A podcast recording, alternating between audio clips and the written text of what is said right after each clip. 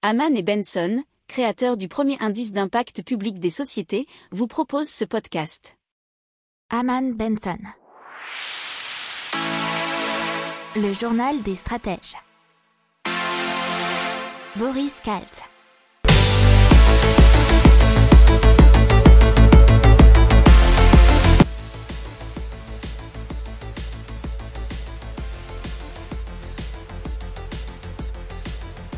Bonjour à tous et bienvenue dans le journal des stratèges pour une revue de l'actualité éco-tech et impact du jour.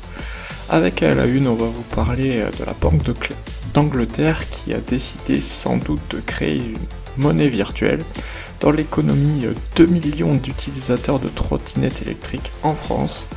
Ensuite, dans la tech, on vous parle de Medinton qui imprime des outils chirurgicaux en 3D dans les, dans les hôpitaux de l'Ornoto qui euh, recycle des véhicules anciens en voitures électriques. Puis ensuite, pour terminer dans l'impact, la Banque mondiale qui veut émettre des obligations pour sauver les rhinocéros. Vous écoutez le journal des stratèges numéro 92 et ça commence maintenant.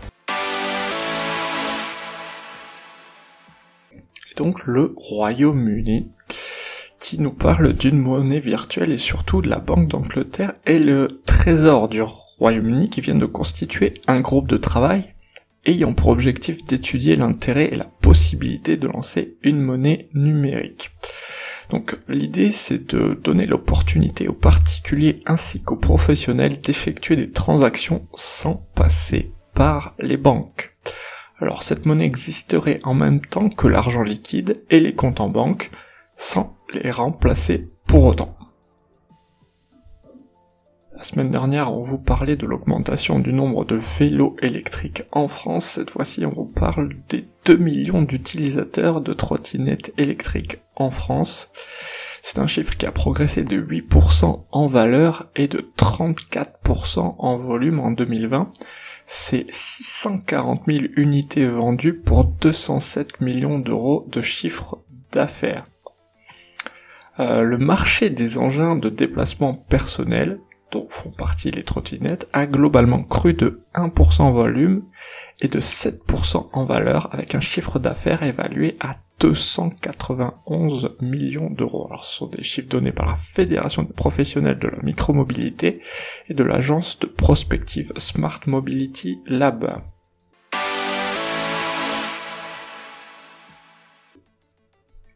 Maintenant, on passe à Medinton, qui crée une micro-usine pour imprimer en 3D des outils chirurgicaux au sein des hôpitaux. Le but, c'est de relocaliser la fabrication des outils chirurgicaux, mais au cœur des centres hospitaliers. Et donc, avec l'impression en 3D de ces objets, personnalisables pour chaque patient et sans déchets de matière, elle se ferait donc dans une micro-usine installée dans un container. Donc cette boîte, euh, à l'intérieur, on y trouve une salle blanche, une partie impression 3D et un local technique. Le conteneur aura juste besoin d'être raccordé à l'eau et l'électricité. Et maintenant, on vous parle de l'Ornoto qui transforme d'anciennes voitures à moteur thermique classique en voiture électrique. Et le but, c'est pour répondre à une demande en véhicule électrique qui a explosé en 2020, puisque le marché a bondi de 159% par rapport à l'année 2019. Alors pour l'instant, euh, la société Lornono a euh, effectué cette transformation sur une Twingo qui est destinée à un usage citadin. Elle est proposée à la location et c'est 250 euros par mois pour une autonomie de 100 à 150 km. Alors ils espèrent proposer ces voitures recyclées non polluantes à la, vente à partir de 2022. Et l'objectif, ça serait de produire 7000 véhicules par an en 2030.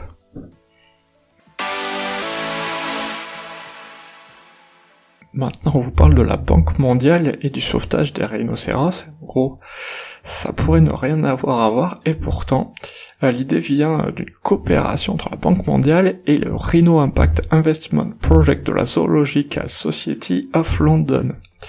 Euh, l'idée c'est d'allouer 45 millions de dollars de réserves naturelles d'Afrique du Sud qui luttent pour sauver les rhinocéros noirs. La Banque mondiale veut émettre des obligations d'une maturité de 5 ans. Les investisseurs ne toucheront aucun intérêt pendant la durée de vie de l'obligation. Au bout de 5 ans, ils pourront récupérer le capital investi, plus une rémunération, mais uniquement si l'objectif fixé est atteint. L'objectif, c'est une augmentation annuelle de 4% de la population de rhinocéros dans les réserves concernées. Il faut savoir que depuis 2008, euh, la Banque mondiale émet déjà des obligations vertes ou plus récemment des blue bonds pour protéger les océans. Euh, cette opération pourrait être étendue à la protection d'autres espèces menacées comme les lions, les tigres, les orang-outans notamment. Voilà, c'est tout pour aujourd'hui. Je vous souhaite une excellente journée et je vous dis à demain pour de nouvelles infos. Ciao